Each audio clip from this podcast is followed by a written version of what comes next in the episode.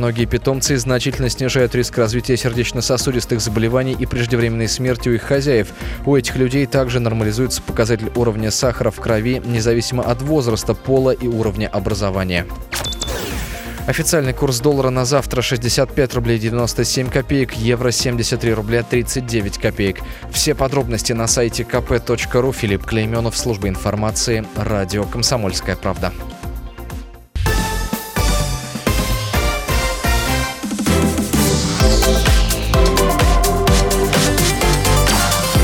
Картина дня. Добрый вечер всем, кто настроился или всегда на волне сто четыре и три. Это «Картина дня», и меня зовут Илья Архипов. Во Владимире поездка в автобусе чуть не обернулась трагедией для инвалида.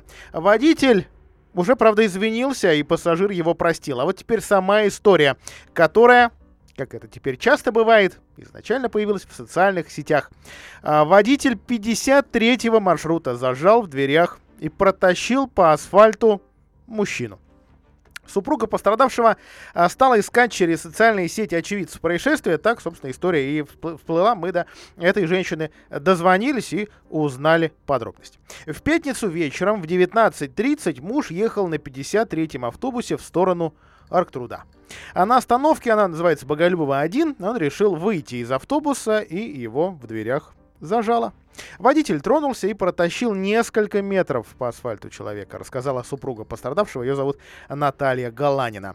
А сам пострадавший Денис Абрамов рассказал, что буквально шокирован ситуацией был. Он инвалид третьей группы и ходит медленно, только с палочкой, и выйти из автобуса действительно просто не успел. Вышла женщина. Стал спускаться этот пассажир, но об зеркала, видимо, водитель не посмотрел, предполагает пострадавший пассажир. Начал он кричать, чтобы водитель остановился. Это все-таки сработало, ну и в итоге Денис рухнул. Он признался, что шок долго был, в общем, других каких-то последствий этой истории не оказалось, обошлось без травм, но мужчину удивило то, что водитель закрыл двери и как бы э, ни в чем не бывало, просто поехал э, дальше. А по телефону диспетчерской службы этой компании, компания, которая обслуживает э, маршрут, в эти выходные, то есть сразу после истории выходные, нам дозвониться не удалось. Только сегодня, э, уже спустя три дня после происшествия, в диспетчерской ответили. А в отделе кадров нам даже пояснили, диспетчер действительно работает на этом маршруте только по будням, только в определенное время, до половины третьего дня. В выходные поддерживает связь только с водителями, только по личному телефону. Ну, в общем, кому жаловаться, если ЧП случится в выходные вечером в будни, вопрос э, пока открытый, но мы до транспортной компании. Это индивидуальный предприниматель Тимофеев, тоже пытались а, дозвониться. Ну, вот он нам обещал, правда, разобраться, но других м, комментариев не, а, не дал. В общем, ну, как, как выяснилось, сам водитель в итоге нашел пострадавшего пассажира, также через социальные сети, дозвонился до него и принес извинения. А, ну и Денис на эти извинения сказал, да, действительно, извинения а, принято, и зла он не держит, но только просит водителя впредь внимательней смотреть по зеркалам. В пресс-службе администрации города пояснили нам, что у водителя есть инструкция, как вести себя в подобных ситуациях. Их, конечно, быть не должно, отмечает в мэрии, но, к сожалению, во Владимире они частенько бывают. Люди часто получают травмы из-за невнимательности или даже хамства водителей общественного транспорта. Игорь Ефремов, замначальника отдела по связям с общественностью и СМИ городской администрации, заявил нам: если уж такое случилось, водитель должен остановиться, проверить, все ли в порядке с пассажиром. Если он травм не получил, то можно ехать дальше. А если пассажиру стало плохо или его здоровью причинен ущерб, водитель не имеет права дальше ехать и должен вызвать скорую. Кроме того, пассажиры вправе написать жалобу и отправить ее перевозчику, а копию в городской отдел транспорта, чтобы принять меры. А, жалобу Денис Абрамов писать не будет, рассказал он комсомолке, и это хороший пример того, что все-таки делает нас людьми, делает нас человеческое отношение. Вопрос в другом. Стал бы извиняться водитель перед инвалидом третьей группы, если бы журналисты не вмешались.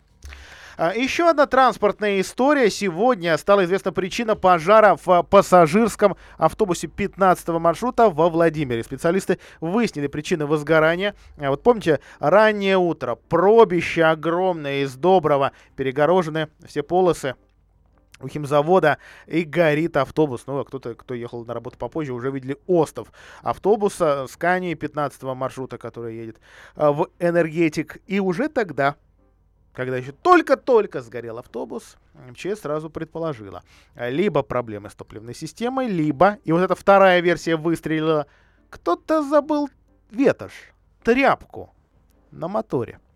Сотрудники испытательной пожарной лаборатории регионального управления МЧС пришли к выводу, что огонь в общественном транспорте вспыхнул из-за этой самой забытой тряпки. Сотрудники компании А Д М, которая обслуживает рейс, оставили ткань на двигателе, и этого, как выяснилось, было достаточно. Постановление об устранении причин передано в прокуратуру и компанию А Д М, пояснили нам в пресс-службе регионального управления МЧС. Изначально предполагалось, что пожар могла спровоцировать разгерметизация топливной системы. Но все оказалось куда банальнее — человеческий фактор. Остается только предполагать, что компания А Д М найдет ответственного.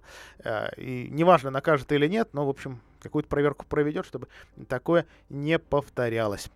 А, ну, к следующим, более, наверное, серьезным для нашего региона новостям. Отопительный сезон в области под угрозой срыва из-за долгов, заявляют крупные коммунальные компании. Регион должен поставщикам электроэнергии миллиард рублей. Но все-таки стоит ли бояться такой информации, таких, не побоюсь этого слова, угроз от частных крупных компаний с серьезными аппетитами? Сергей Марковкин разбирался. Сергей, приветствую тебя в эфире. Итак, все-таки, на, на твой взгляд, это страшилка для чиновников, для э, жителей, для журналистов. Вообще, на кого она направлена?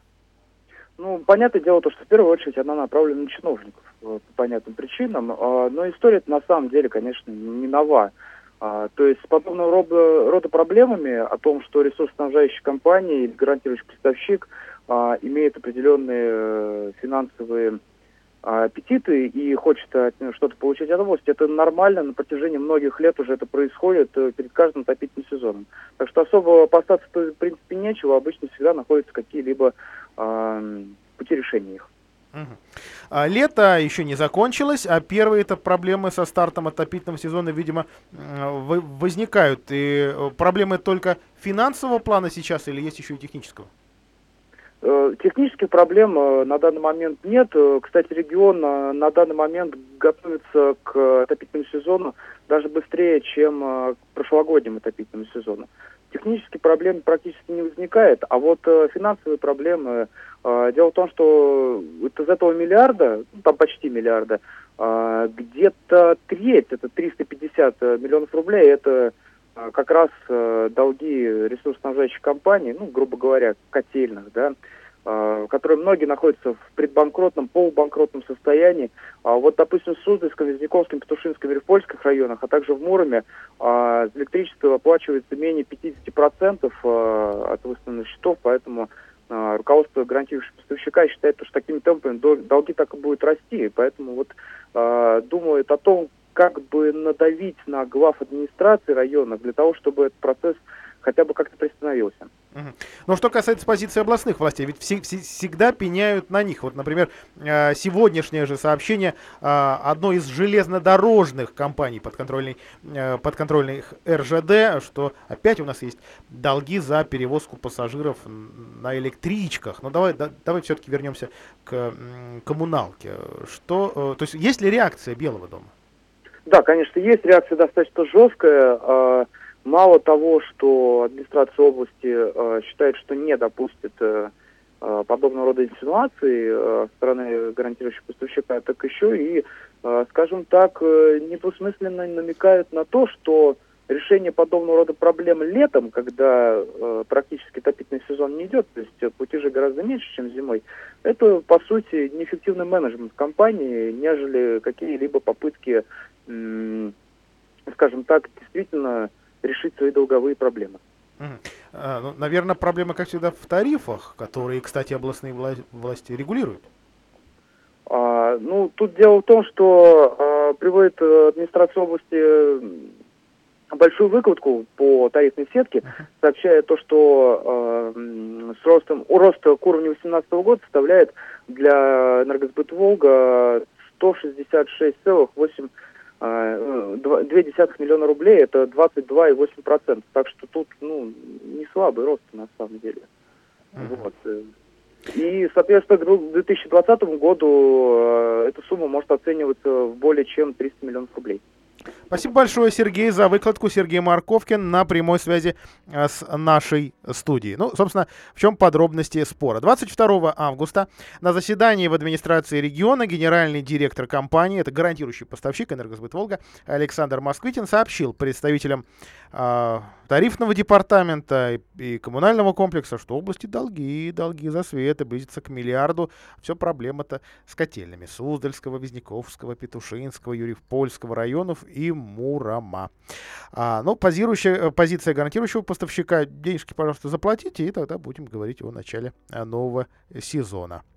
Даже вот одному из чиновников, это замглавы администрации Суздальского района Александру Овсиенко, пришлось обращаться к этому энергетику с просьбой включить рубильник в котельной в Новоалександрово. На что Москвитин ответил: ограничения будут сняты, когда долги погасите. Ну и напоминает действительно о том, что есть соответствующие требования аж правительства Российской Федерации. Ну, такая небольшая война, что ли, или скорее пока обмен позициями пресс-служб действительно сейчас происходит, и пресса видит эти письма, но все-таки мой коллега Сергей Марковкин, да и другие наставят, что это действительно не более чем страшилка, и так уж по-серьезному жителям реагировать на эти сообщения, наверное, наверное, все-таки давайте сделаем предположение, не стоит. Ну, есть такая привычка, сезон пугалок, если хотите, открыт. Вот последний годы, пять точно, да и, да и, наверное, и семь регулярно мы наблюдаем здесь в «Комсомолке» такие вот а, позиции. Появляются сообщения, иногда, иногда это позиции пресс-служб,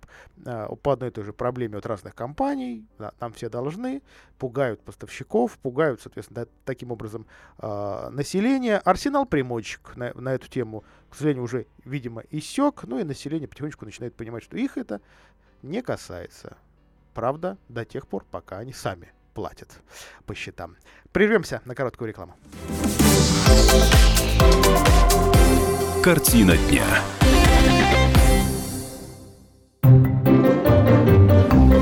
Реклама. Сотрудников много, а работать некому?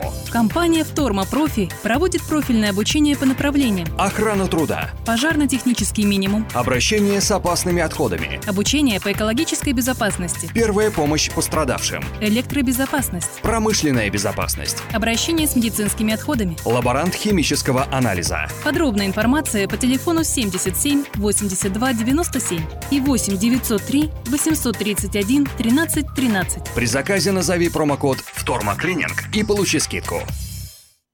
Светлую память о ваших близких поможем сохранить на века. Единственное государственное учреждение во Владимире, специализированный комбинат ритуальных услуг, это выезд на место и вся работа с документами, проведение церемонии прощания, транспортные услуги, похоронные принадлежности, памятники любых форм и размеров, в том числе по индивидуальным заказам. На весь товар и услуги низкие цены. Специализированный комбинат ритуальных услуг – единственное муниципальное учреждение администрации города Владимира. Владимира. Находится по адресу: улица Большая Нижегородская, дом семьдесят один В. Специализированный комбинат ритуальных услуг – рука помощи в трудную минуту. Номер круглосуточного телефона восемь девятьсот пятьсот восемьдесят девять восемьдесят два пятьдесят. И еще раз: восемь девятьсот пятьсот восемьдесят девять восемьдесят два пятьдесят. Телефон рекламной службы во Владимире восемь сорок девять двадцать два сорок четыре одиннадцать десять.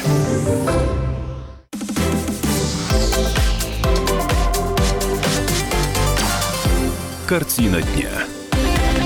А вот дальше для тех, кто в Москву и обратно ездит, новость, ну, буквально. Возьмите ручку в руки. Куда пропали электронные билеты на Владимирские экспрессы до Москвы? Комсомолка разбиралась и разобралась Теперь покупать их нужно не на официальном сайте эр жэ дэ, а на другом портале. А в разгар сезона отпусков вообще владимирцы обнаружили, что на официальном сайте российских железных дорог эр жэ дэ точка ру стало практически невозможно купить билеты на популярные экспрессы Владимир, Москва-Владимир. А такие экспрессы ходят по две пары в день между Владимиром и столицей, а в пиковое время, вечер пятницы и вечер воскресенья, третья пара добавляется. А владимирцы вообще любят этот транспорт. Идет такой экспресс около двух с половиной часов, в отличие от электрички, которая тащится три с половиной часа. А, ну, конечно, есть сегодня и более а, забавные, более комфортные и быстрые способы добраться, конечно, о ласточке, но не всегда на него купишь билет. Да и в экспрессе сиденья удобные, наверное, даже более удобные, чем в самых современных поездах. Такие самолетные кресла. Цена разумная, от шестьсот рублей, и она не меняется, в отличие от тех же ласточек и стрижей, куда вот, вот сейчас смотрели на ближайшие выходные. Ну, за две тысячи, пожалуйста, езжайте. А вот только с июля покупать билеты на экспрессы на сайте эр жэ дэ стало сложнее. В дни повышенного спроса, а это пятница вечер из Москвы, понедельник утро из Владимира, их практически нет. А, да, лето, период отпусков. Да, владимирцы ездят, да, летают в дальние края из Москвы. Но чтобы билеты просто исчезали из продажи, и толком не успев там появиться, без каких-то официальных сообщений, это странно. А наше мини-расследование показало, что на сайт эр жэ дэ в момент открытия продаж, а билеты на экспрессы начинают продавать за десять дней, выкладывается только три вагона. С девятого по одиннадцатый. Билетов в остальные восемь вагонов в продаже вообще не появляется. При этом в кассах на вокзалах и Москвы, и Владимира билеты есть, вплоть до отправления поезда. Даже на самые загруженные экспрессы, пятничные и понедельничные. Но, но, но. Отвыкли мы уже ходить в кассу, покупать билет. Страньше и страньше, все, говорила Алиса в «Стране чудес», но чудес-то на самом деле нет, билеты переехали на другой сайт. На своем официальном сайте эр жэ дэ об этом почему-то не сообщают. А, ну, пассажиры, видимо, должны сами угадать, где ловить билеты. Официальный запрос направили мы в компанию. В положенный срок получили ответ, довольно полный и разъясняющий. Все. С первого июля пассажирам предоставлена дополнительная возможность, это я цитирую, оформление проездных документов на портале централ пэ пэ ка точка ру, то есть Центральная пригородная пассажирская компания. Пишется по-английски централ пэ пэ ка точка ру, а, то есть именно поэтому на сайте эр жэ дэ три вагона-то и осталось. Проще говоря, теперь билеты на экспрессы, а я говорю не только о Владимирском, но и связывающими э, Москву с другими городами, надо покупать именно на сайте Центральной пригородной пассажирской компании. Процедура покупки, в принципе, на нем ничем не отличается. Также выбираете направление, дату, время, вводите персональные данные и оплачиваете картой. И там э, этих билетов, даже на востребованные довольно понедельник и пятницу, завались. Как гуталина. Например, в пятницу, тридцатого августа, на момент написания материала, вот, который я сейчас читаю, было около четырёхсот мест на экспресс Москва-Владимир, отправлением в двадцать двадцать семь. Ну, правда, вот перед эфиром заходил, заметно поредели эти ряды. А на сайте эр жэ дэ на тот же поезд вообще ни одного. Процедура возврата тоже стандартная, через личный кабинет. Правда, продажа на сайте цэ пэ пэ ка пока работает нестабильно. Билеты то доступны, то нет. Но на крайний случай есть еще и кассы. А если вам нужно подробное расписание, ссылки на на сайт. Может быть, хотите откомментировать этот материал и а, проверить, пом- помог ли он вам. Заходите на сайт ка пэ точка ру, это наш сайт, и оставляйте свой комментарий. А владимирских школьников пустят на уроки без формы. Комсомолка успокаивает не только тех, кто ездит в Москву и Владимир, но и тех, кто поведет первоклашку, а, ну или ученика другого а, класса второго сентября в школу. Полина Немчинова, моя коллега по комсомолке, на прямой связи с нами. Полина, привет. Ну, вообще-то ведь есть же требования, есть же школьная форма, и на сайтах школ, в уставах школ она закреплена. Совершенно верно, Илья. Требования к внешнему виду учащихся есть. Каждая школа принимает их самостоятельно, но при этом она должна учитывать мнение и родителей, и самих старшеклассников. При этом школа может высказать свои требования относительно внешнего вида костюма, его цвета, указать, что на нем должна быть эмблема школы. Но школа не вправе заставлять учеников и их родителей покупать форму у конкретного производителя в каком-то конкретном магазине и за определенную сумму. При этом, если школа потребовала купить слишком дорогую форму, дизайнерскую, или наоборот обязала там всех купить, может быть, недорогую, но в большом количестве, чтобы у каждого были и брюки, и пиджаки, и жилеты, и еще какие-нибудь детали туалета. Это все незаконно, как говорят в управлении образования городском. Если такое произошло, можно жаловаться. И более того, даже если кто-то из детей по каким-то причинам приходит в школу без формы, например, родители ему не купили, или он забыл ее просто. Никаких серьезных, даже если это повторяется неоднократно, никаких серьезных санкций к нему применить не могут. Максимум – это беседа с учеником о необходимости выполнять требования школы и беседы с родителями. При этом, даже если ученик в десятый раз является в школу без формы, не пустить его в школу и не пустить на уроки не имеют права. Управление образования предупреждает, что если вдруг такое все-таки происходит, нужно обязательно не молчать, а жаловаться. Если не пустил учитель, нужно идти к директору. А если вдруг и директор не идет навстречу, то обязательно в вышестоящей инстанции. Непосредственно управление образования городское или в департамент образования. Слушай, ну вот чтобы не нарваться на такие конфликты, ну, допустим, не получилось купить школьную форму в том месте, где ее заказывал весь класс. Не нравится цена, потому что порой она кусается. Не нравится материал, потому что по какой-то неведомой причине заказали синтетику. Да? А как подстроиться? И под требования, и, и, в общем, не, не, ну, не делать из ребенка белую ворону. Достаточно, если будут соблюдены основные требования, которые указаны в соответствующем школьном документе, например, в положении. То есть, например, там прописан синий цвет. Не обязательно, чтобы оттенок формы точно совпадал так же, как у всех. То есть, если все ходят в черничном оттенке, можно, что синий цвет формы ребенка будет отличаться. Если все носят там брусничные сарафаны, то достаточно, если сарафан будет просто похож по цвету. Его можно сшить на заказ, купить в другом месте, там, найти в старых запасах, если у кого-то остались от старших детей. Но при этом, как говорят, вот, опять же, в управлении образования, самое эффективное все-таки не молчать, когда обсуждается этот вопрос. Потому что мнение родителей обязано учитывать э, школьная администрация любой школы. Ну, а если вот... вдруг... Да. Да, слушай, продолжай, потому что я тебе хочу задать вопрос. Ну, давай я сразу и задам. А, что будет, если в дирекции школы тебе скажут, не будете соблюдать наши требования, которые здесь ввели, которые поддержали родители, мы вас вообще исключим? Или поставим вопрос об исключении ребенка?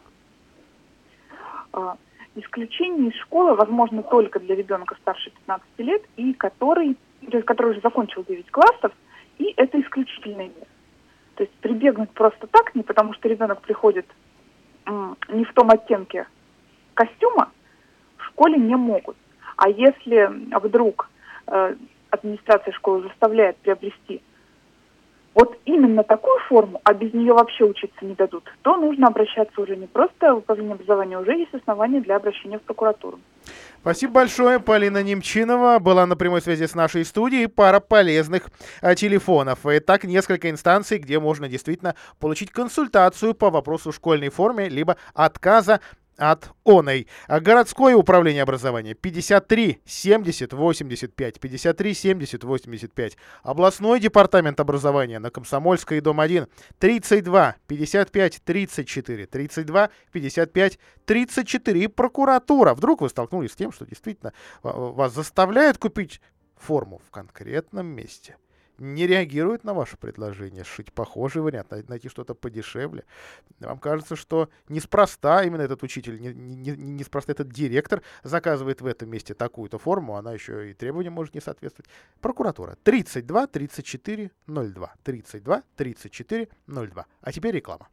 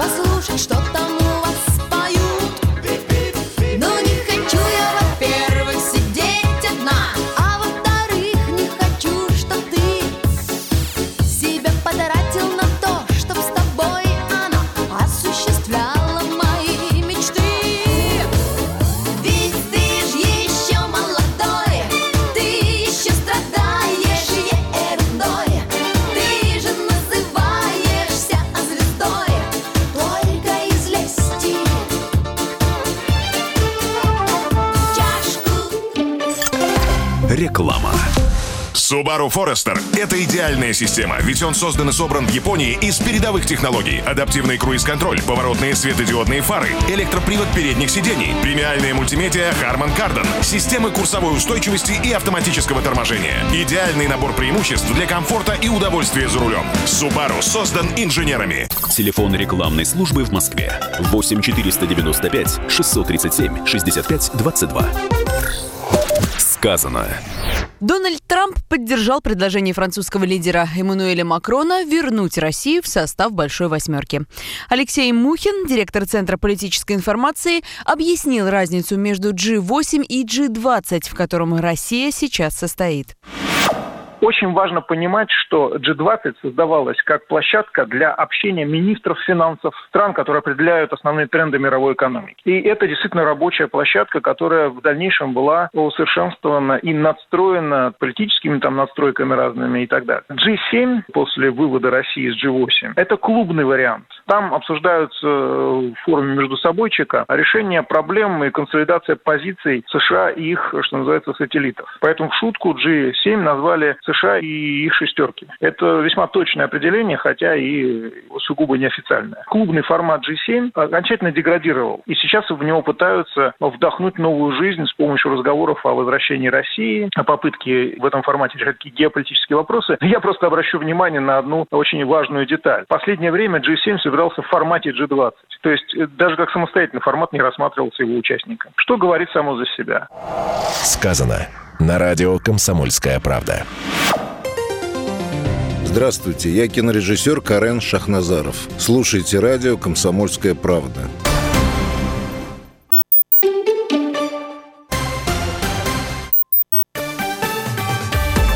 Новости на радио «Комсомольская правда».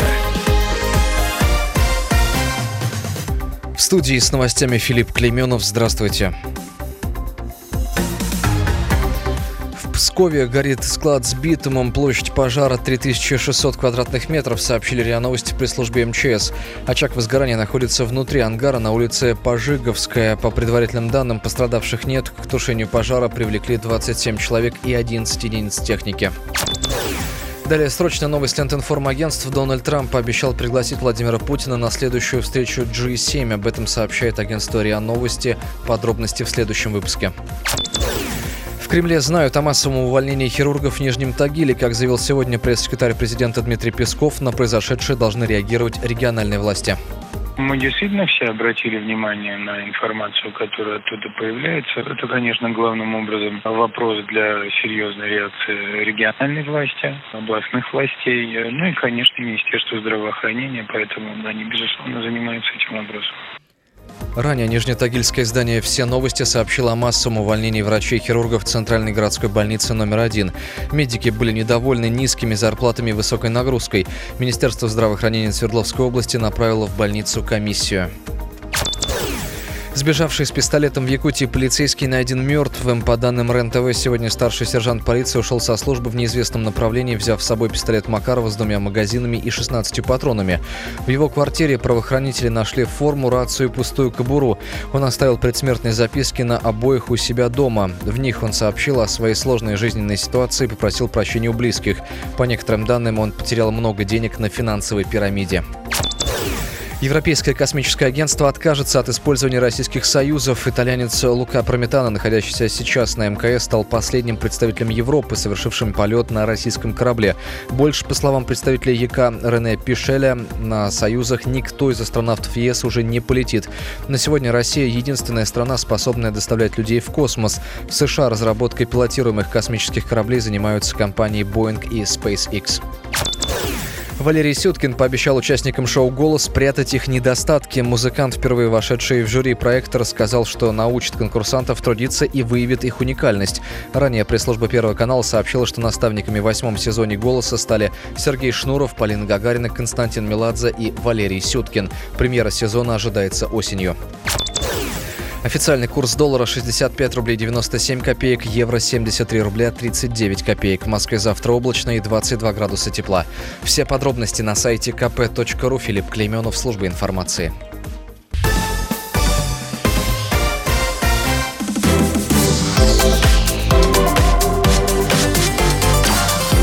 Картина дня.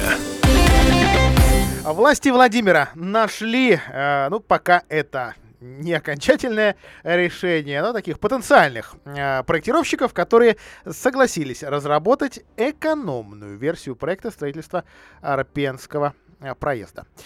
Дело в том, что проект, похоже, может вы, вылезти в копеечку, и уже э, такой, не, та, такой неосторожный прогноз власти делали, что около двух миллиардов рублей понадобится. Это значит, что Арпенский проезд будет практически эквивалентен не только по длине, но и по а, цене а, Лыбецкой магистрали, последним, думаю, ее очередям. А как такие деньги м- где-то взять, если только не попросить их напрямую президента?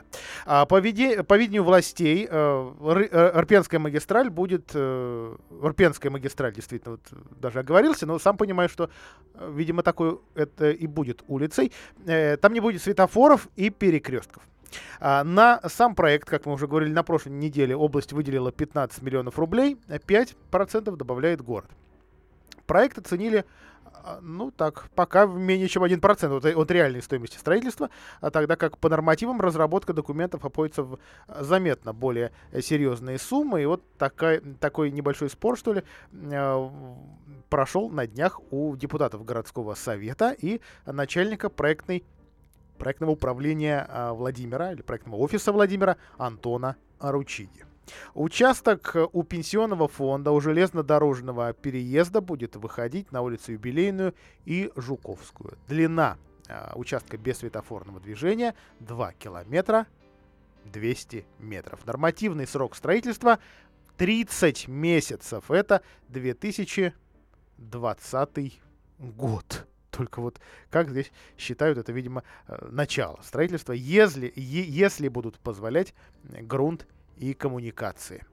А, что касается ориентировочной цены, по словам Ручиги, стройка выльется в миллиард шестьсот, миллиард восемьсот миллионов. Обязательное софинансирование за счет трех бюджетов: федерального, областного и а, городского. А, при этом стоимость действительно очень ориентировочная. А, зависит все от того, какой будет высота дороги и какие все-таки там действительно грунты. Дело в том, что на, именно по этой территории проходит Арпи, э, э, речка Арпень.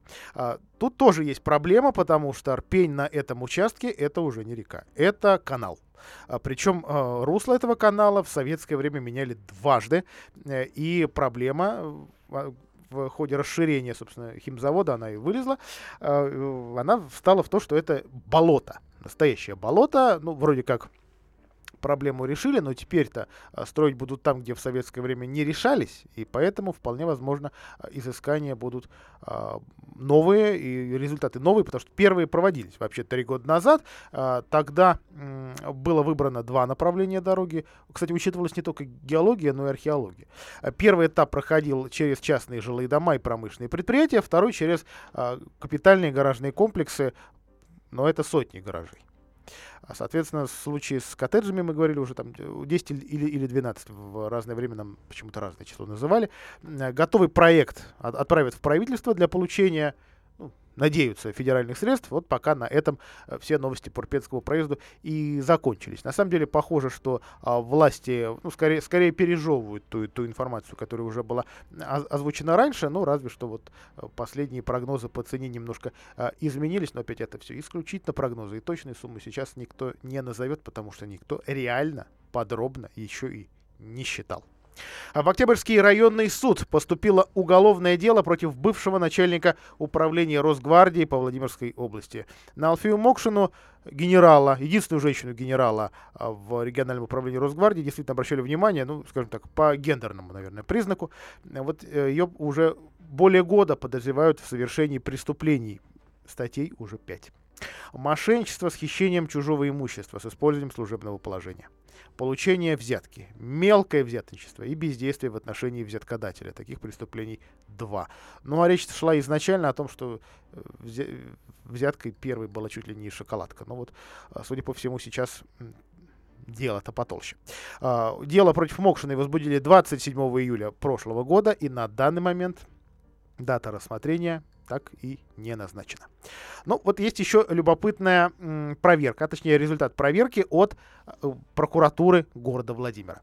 А те проверяли э, программу формирования комфортной современной городской среды на территории Владимира. Вот такая есть у нас муниципальная программа. Ну, название совпадает с федеральной.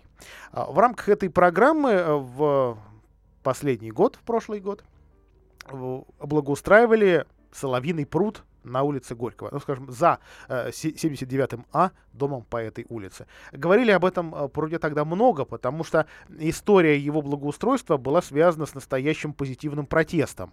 Есть такое понятие, когда жители не митингуют, а, ну, против того, что им не нравится, а начинают устраивать какие-то акции, акции благоустройства, субботники, разрабатывают сами проекты благоустройства и сами их начинают реализовывать, после чего подключаются власти, потому что, на самом деле, требования о помощи от активистов не ослабевают в этот момент. Протест сработал, подключили тогдашнего губернатора, и в итоге получили мы не засыпанный хламом какой-то пустырь и новую стройку, хотя очень было все похоже вначале на это, а такой зеленый участок. Рядом с этим водным и зеленым участком, хотя, наверное, может быть, недостаточно зеленым, кто-то скажет, все-таки вокруг застройка, появилась даже спортивная площадка, закрытая. Передали площадку на баланс госуниверситету. Тогда, ну, как написано в бумагах, для осуществления образовательной деятельности. Университет утвердил прейскурант. Вот почему-то в документе прокуратуры написано прейскурант цен, но это пускай филологи посмеются.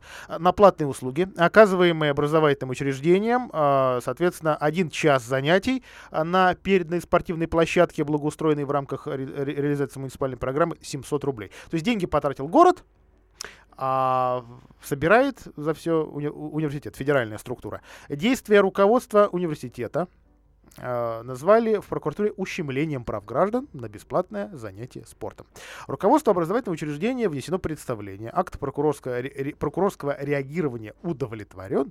Обожаю эти корявые фразы. Пункт о взыскании платы за ведение занятий спортом отменен. Доступ на нее сделан свободным. Вот, пожалуйста, такое, ну, наверное, прямое, прямая работа прокурора. Найдена ошибка. Ошибка чиновников исправлена. И э, площадка, очень надеюсь, станет надолго, если не навсегда, доступной. Да, кто-то скажет, вот сейчас мы снимем замок, сейчас за площадкой будет меньше контроля, ну и дальше пропал Колобуховский дом, пропала свежая благоустроенная площадка. Ну, почти свежая, ей а, около года. Но очень хочется мне надеяться, что будет не так. Вот очень хочется. А как на самом деле? Ну, конечно, а покажет только время. Uh, история, ну не знаю, любовная, наверное, есть у нас. Uh, сыровар Денис Лебедев. Имя, в принципе, во, во Владимирской области известно, потому что, ну, как предприниматель и как сыровар, во, во, вообще к этой профессии, наверное, с момента санкций uh, внимание повышенное. Да и а к Суздалю оно вс- всегда было. Вот такой суздальский сыровар Ден- Денис Лебедев. Он за- засветился еще и на м- известном телешоу «Замуж за Бузову». Вне зависимости от того, смотрели вы его или нет, а шоу что- что- что-нибудь да, а, слышали. А, и чем шоу закончилось тоже. А, вообще, Лебедев победитель этого шоу, и он хотел подарить известной телеведущей и певице кольцо из белого золота в виде скрепки, эскиз которого придумал сам. Но украшение так и не дошло до телезвезды. А, поэтому сыровар из Суздаля решил отдать подарок землякам. Он, как он рассказал комсомолке, положил кольцо в пасть щуки и выпустил в реку Каменку недалеко от церкви Ильи Пророка. Что-то мне подсказывает, что после этой новости, хотя тут не мы первые, не мы последние, как-то поредеют ряды рыбы в Каменке, хотя... Посмотрим. А, вообще он рассказал комсомолке, что подарок до получателя не дошел не потому, что Бузова от него отказалась. А, дело в том, что передавать через посредника Лебедев этот подарок очень не хотел, а отношения таким образом закончились, поэтому подарок был отдан гостям и жителям города, чтобы они поймали удачу за хвост. Почему щука? Рыба хищная, у которой максимальная продолжительность жизни. О ней много историй, чего только в щуке не находят, от банок до украшений внутри, говорит Лебедев. Кольцо делали по моему эскизу в виде скрепки, его цена около сто тысяч рублей, так что всем, кто рыбачит в Каменке, Лебедев пожелал удачи. А, по сути, Денис мог следовать цитате из драмы Островского «Бесприданница». «Так не доставайся же ты никому» и оставить украшение себе. Но не пожалел сотню для суздальчан. А, кстати, щуку весом в два килограмма сам сыровар и поймал. В В других случаях Лебедев делает из этой рыбы котлеты. Тем, кто живет от Суздаля далеко и точно не поедет с удочкой к реке Сыровар, советуют не расстраиваться. В Инстаграме он разыгрывает ювелирные украшения, другие. И поэтому сейчас как раз запускает свою коллекцию изделий. Если любопытно, загляните. А короткая реклама, и после нее расскажу, куда девать бесконечные урожаи и где во Владимире принимают ненужное старье. Картина дня.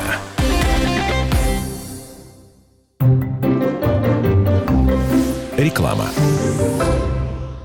Жилой комплекс «Жемчужина» — это воплощение мечты для тех, кто любит комфорт, красоту, изящество и роскошь. ЖК «Жемчужина» — это премиальный проект с уникальной архитектурой, продуманными планировками, инженерными решениями и новейшей системой безопасности. Жилой комплекс расположен в центре города с видом на Казанскую церковь. ЖК «Жемчужина» — это вклад в будущее твоей семьи. Телефон семьдесят семь девяносто пять пятьдесят четыре. Застройщик ООО «Гимгрупп». Разрешение на строительство и проектная декларация на сайте гимдефис групп точка рф.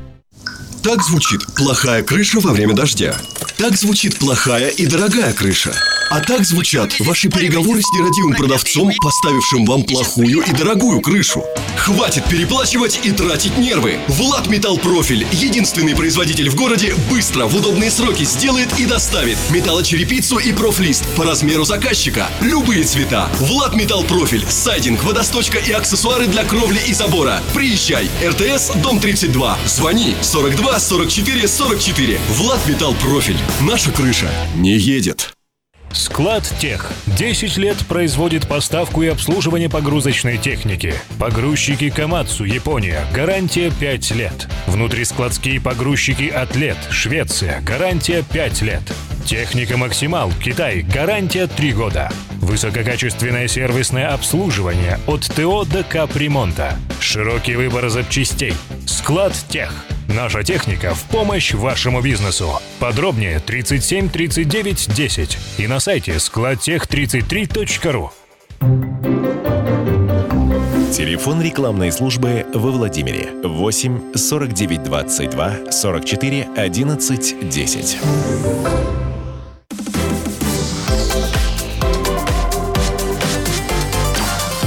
Картина дня. Все-таки слушают. Комсомолка вот только что получил сообщение. В Суздальском районе рубильник на котельной в Новоалександрово «Энергосбыт» сегодня включили по договоренности с заместителем главы Суздальского района Александром Ивановичем Овсиенком. Это вот о той котельной, о которой в первой части программы я говорил в теме про долги. Ну, теперь о старье. Кабачковые страдания и старье. Итак, давайте о кабачках. Владимирские садоводы ищут, куда пристроить урожай. В августе удачников две проблемы. Либо урожая нет, либо он слишком большой. Уже сами фруктов и овощей наелись, родственников осчастливили, все, что могли, закрутили. А поток фруктов и овощей не кончается. Куда, куда девать излишки? Несмотря на холодное лето, яблоки и кабачки у многих удались. Причем богатый урожай не радует, потому что с ним стали бороться. Дачница Раиса Терентьева, постоянная читательница «Комсомолки», признается, с участка в Собинском районе вывезла в ближайший лесок уже несколько тачек яблок, ну вот просто уже несколько десятков банок. Повидла на несколько лет вперед, засушили, компоты, все. Соседи уже не берут, у них тоже урожай. Соответственно... Просто выставляем вдоль дороги, берите бесплатно. То никто не берет.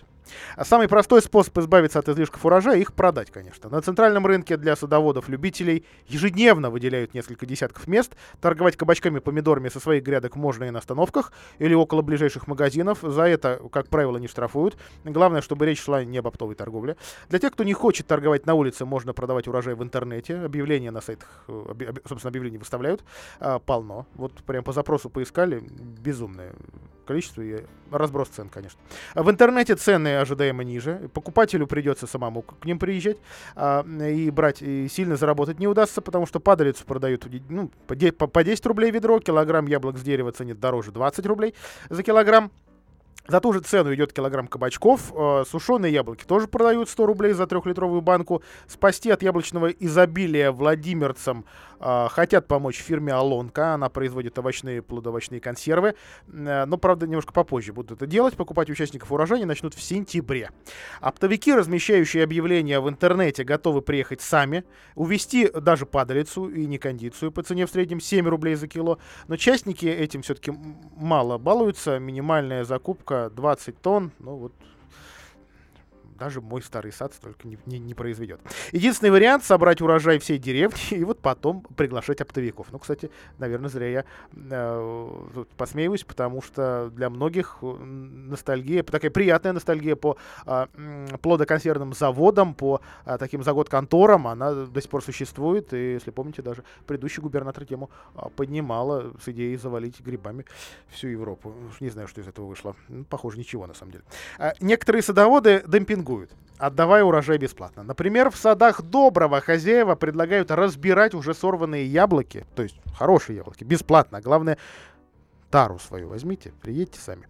А раздать остатки урожая можно, написав объявление на специализированных сайтах и форумах. век точка ру есть тема. Детки тридцать три, Владимирка, Смартшоп тридцать три. Или оставь объявление даже в подъезде. Соседи уж найдутся, наверное, с нехваткой овощей, фруктов и огромным количеством детей. А, кстати, излишки урожая с любимой дачи готовы принять в детских домах. Домах престарелых, правда, не во всех. Обзвонили мы несколько. Во Владимирском детском доме имени Карла Липкнехта, это на, на, на Скалова-Скаленка, признаются, за двадцать третьего августа привезти яблок детям им предложили четыре человека. И до этого их привезли три контейнера. Их пока, сами понимаете, за эти три дня не съели.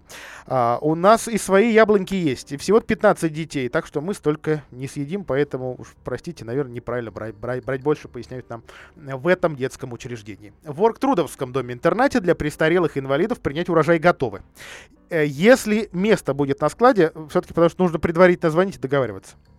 Если будете собирать яблоки для пожилых людей, выбирайте помягче, советуют здесь. Еще есть вариант отвезти излишки урожая в церковь, где их раздадут малоимущим, но предварительно тоже нужно об этом договориться, чтобы, ну, сами понимаете. И просто, просто говорят, многие отдают родителям. Вот в, на специализированных форумах, наверное, самое частое место утилизации или такой благотворительности. Все родителям.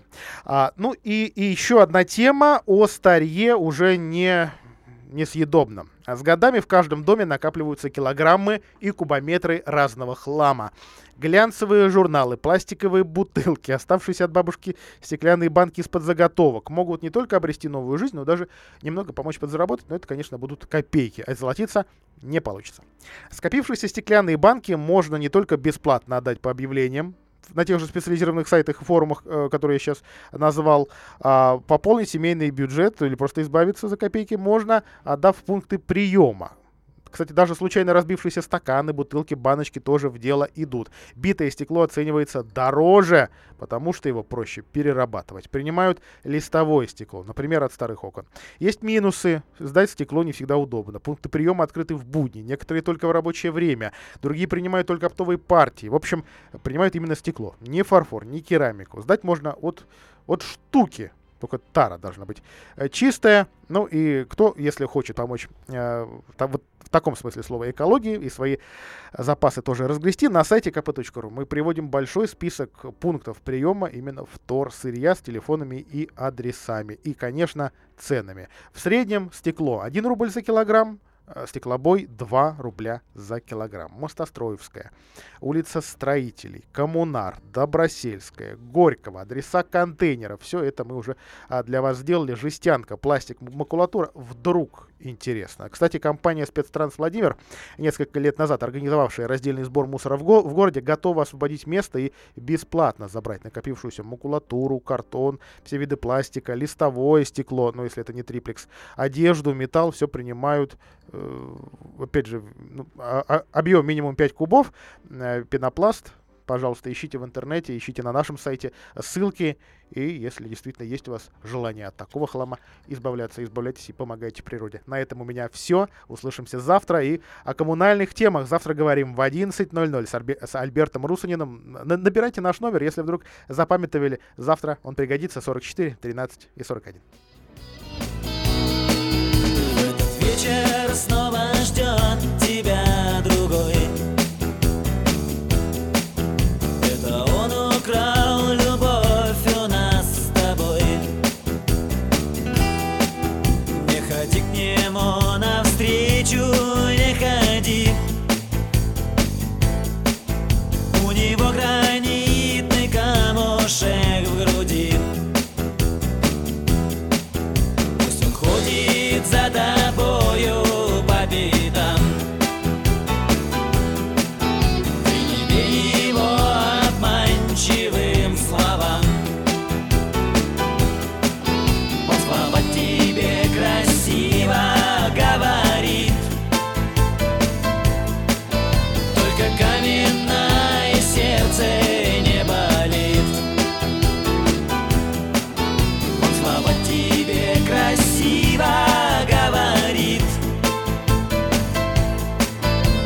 как каменное сердце не болит.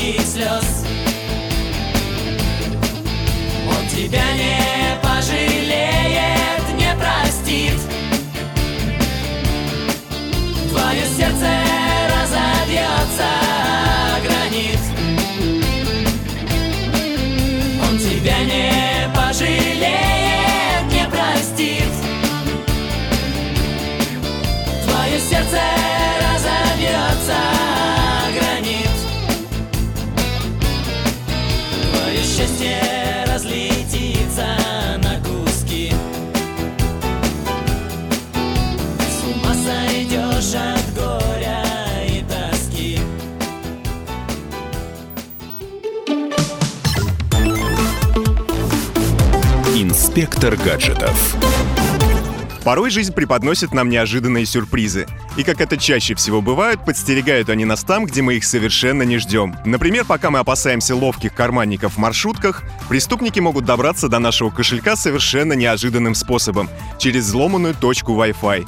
С вами Александр Тагиров, и сегодня мы попробуем разобраться, почему общественные интернет-точки — штука удобная, но очень опасная.